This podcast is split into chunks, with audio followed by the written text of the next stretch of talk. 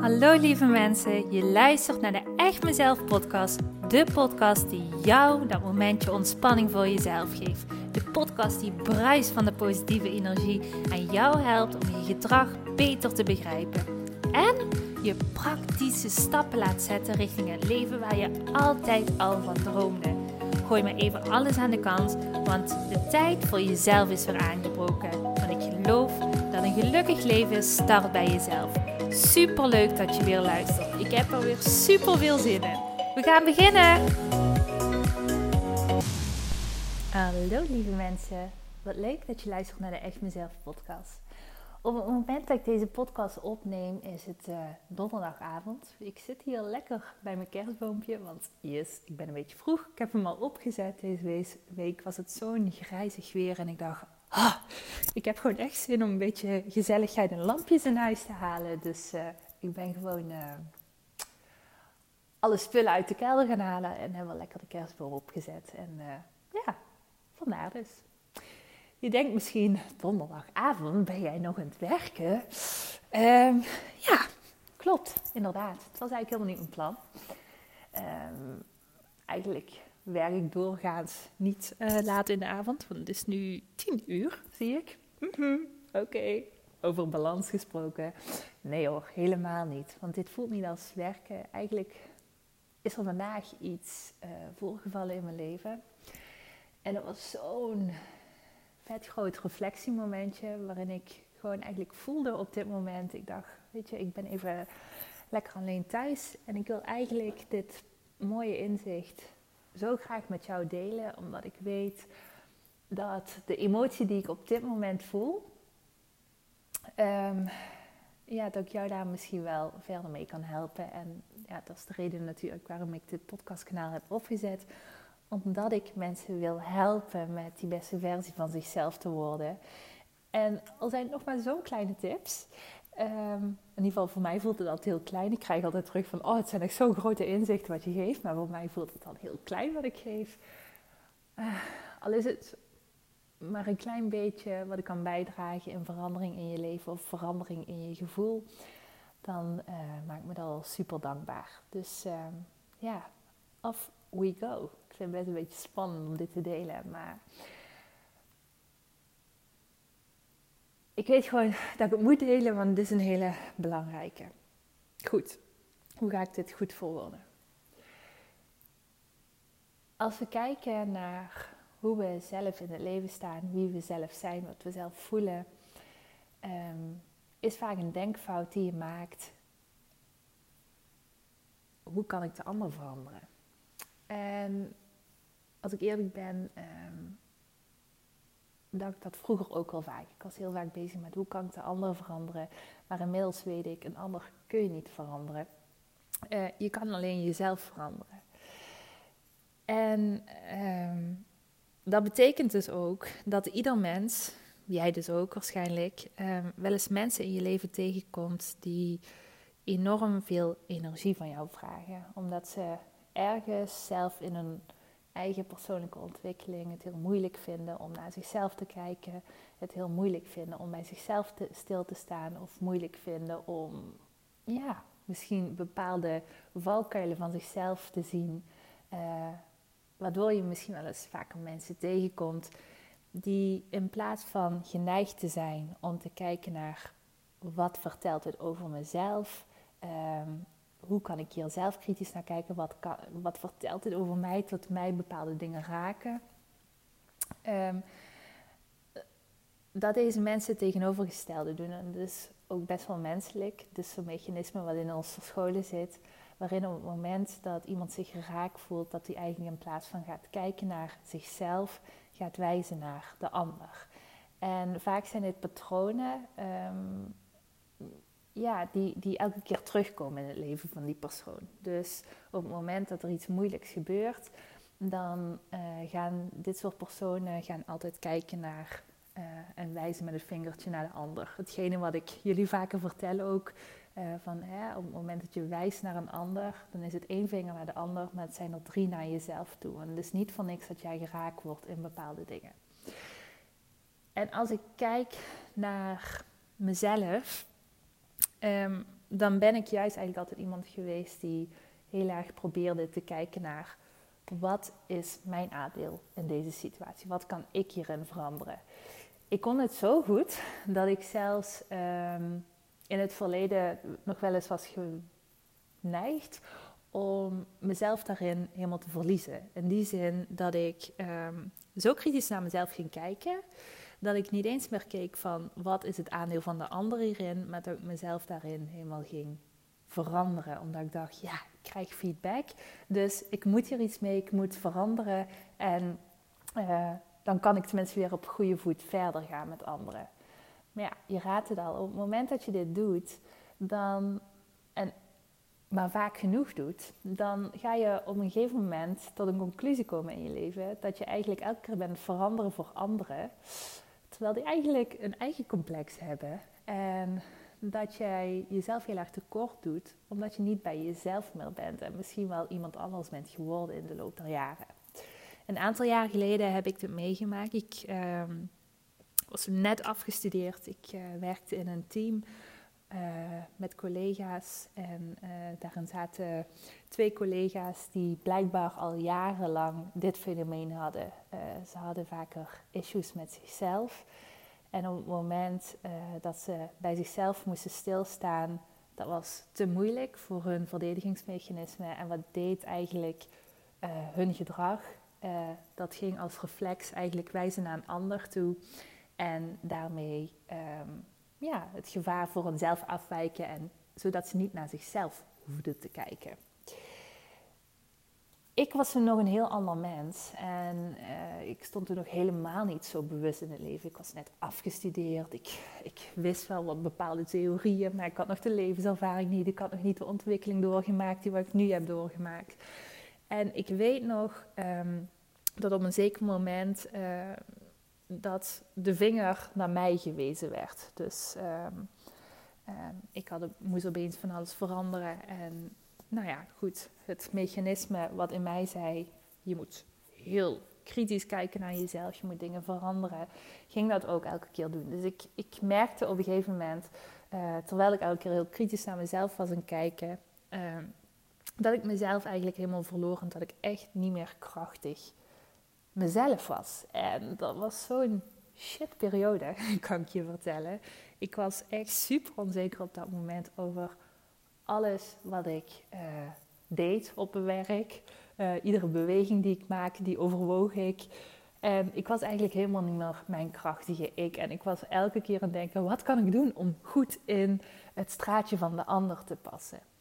En ik kan je vertellen dat die periode gewoon echt wel een hele moeilijke periode in mijn leven is geweest.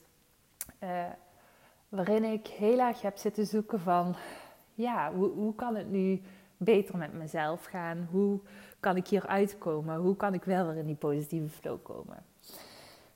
En wat ik merkte, of waar ik na een tijdje pas achter kwam, was dat um, het stak in een stukje uh, wat wij als mensen uh, tegenwoordig vaak leren. En dat is een model over feedback.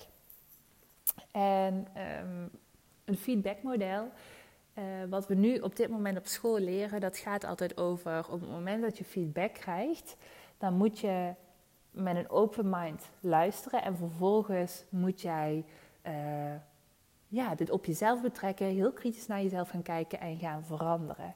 En ergens vind ik dat supergoed dat we leren te reflecteren, maar het model is wel heel onvolledig. Want wat ik toen altijd nog niet wist en wat ik nu wel weet, is dat buiten dat jij kritisch naar jezelf mag kijken, het heel belangrijk is om te weten dat op het moment dat jij in contact staat met mensen, je altijd te maken hebt met uh, een verdedigingsmechanisme van een ander, waarin de ander zonder dat hij het vaak in de gaten heeft, eigenlijk zijn eigen onzekerheden vaak op de ander wil schuiven, op jou op dat moment.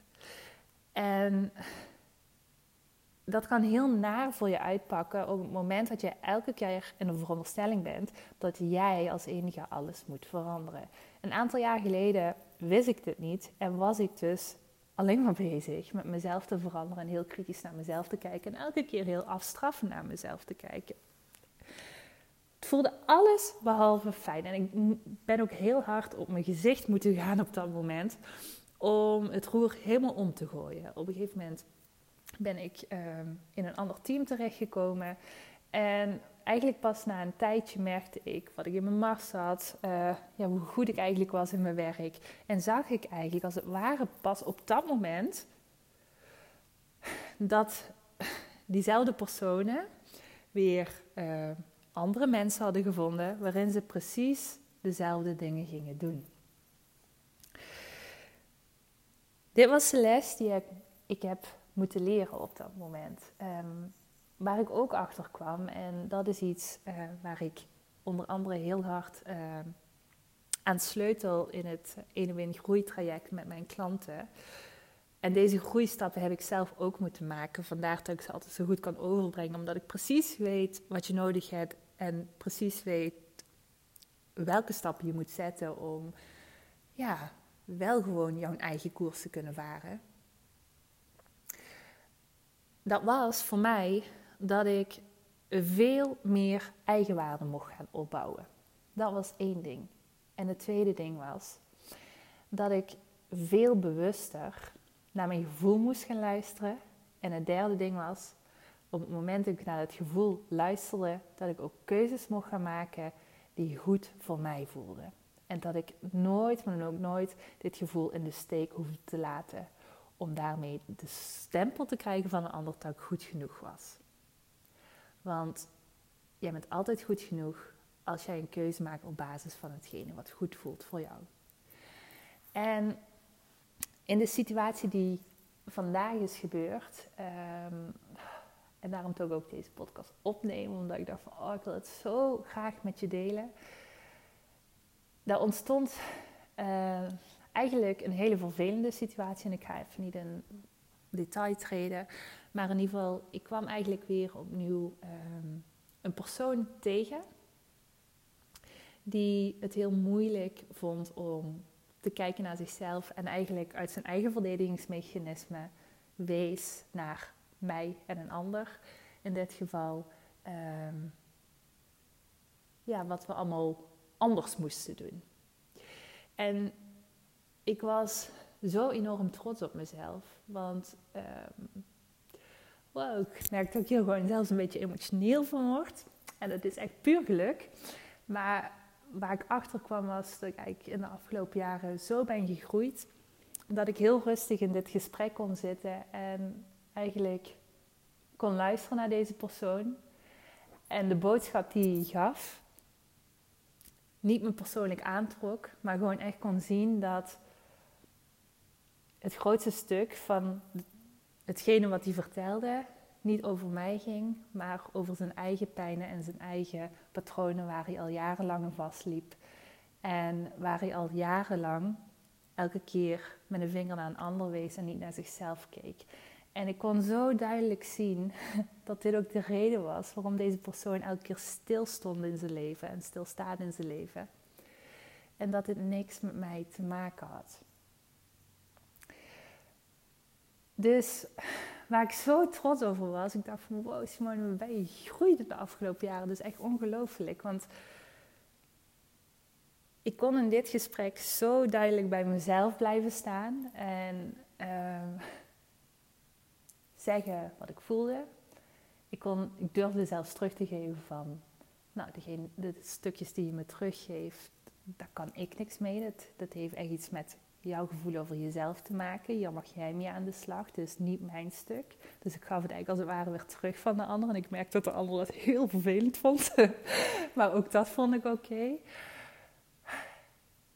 Ja, en ik was hier zojuist... Ik, ik, die is nog weg en ik kwam thuis. En ik was hier even op het terugreflecteren. En ik dacht, wow, zie je dat?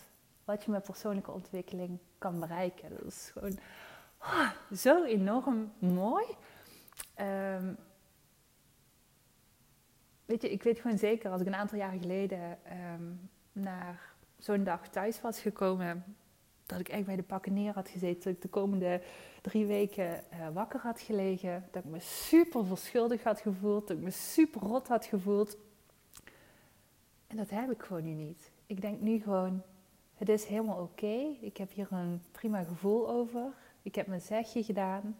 Ik heb gereflecteerd daar wat voor mij van toepassing was. En al de rest mag ik loslaten. En dat voelt zo heerlijk. Dus ja, echt een prachtig inzicht en een nog mooiere reflectie om even terug te blikken op eigenlijk een aantal jaren van persoonlijke ontwikkeling, waarin ik nu gewoon merk van wow, wat heeft dit met je gedaan? Wat heeft dit je een sterke vrouw gemaakt? En dat kan het gewoon met je doen, persoonlijke ontwikkeling. Kan je zo'n ander gevoel over jezelf geven, maar het kan je ook zo sterk maken in bij jezelf te blijven en bij je keuzes te blijven staan. Echt huge. En dan te bedenken dat ik dat ook gewoon iedere dag mag doen, of iedere weekdag, zou ik het zo zeggen. Met allemaal andere mensen die precies tegen diezelfde blokkades aanlopen waar ik een aantal jaar geleden tegen aanliep. En dat is precies hetgene wat ik mensen kan leren en kan meegeven. En mocht jij nu denken van, oh god Simone, dat zou ik zo graag willen, lijkt me zo tof als mij dat ook lukt, dan um, ja, lijkt me gewoon heel tof om gewoon een keer met jou vrijblijvend in gesprek te komen. Ehm, je kunt uh, eventueel een matchcall kun je inplannen via mijn website www.echtmezelf.com. En ehm, ja, mocht je denken, oh, het lijkt me echt heel erg leuk om met jou in contact te komen en gewoon hier eens over te sparren, over te praten. Wie weet, levert je wat op. Um, ja, het lijkt me gewoon echt mega tof om jou te ontmoeten. Dus, ah, fijn om dit met jou te delen. Als je tot hier hebt geluisterd, dank je wel dat je wilde luisteren naar mijn verhaal. Echt uh, super tof. Ik vind het altijd bijzonder om te zien hoeveel mensen ook gewoon luisteren naar de verhalen die ik vertel. Echt tof. Goed, ik ga hem afsluiten. Nog even lekker genieten bij mijn kerstboompje. En uh, nogmaals, dankjewel voor het luisteren. En uh, we spreken elkaar de volgende keer weer. Doei!